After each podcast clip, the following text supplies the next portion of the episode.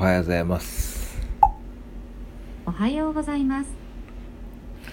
今日は何の日ですか？アレクサ。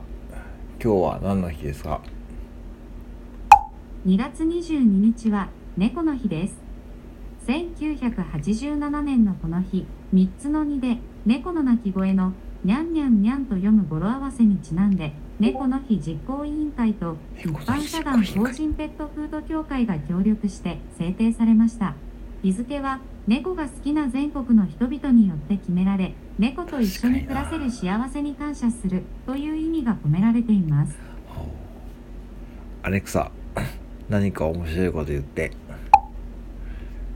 私はいろいろな知識を吸収し常にアップデートしています、幅広い話題にも対応できる柔軟性が自慢ですがこう見えて柔軟剤は使っていないんです。うん朝からきついなちょっと。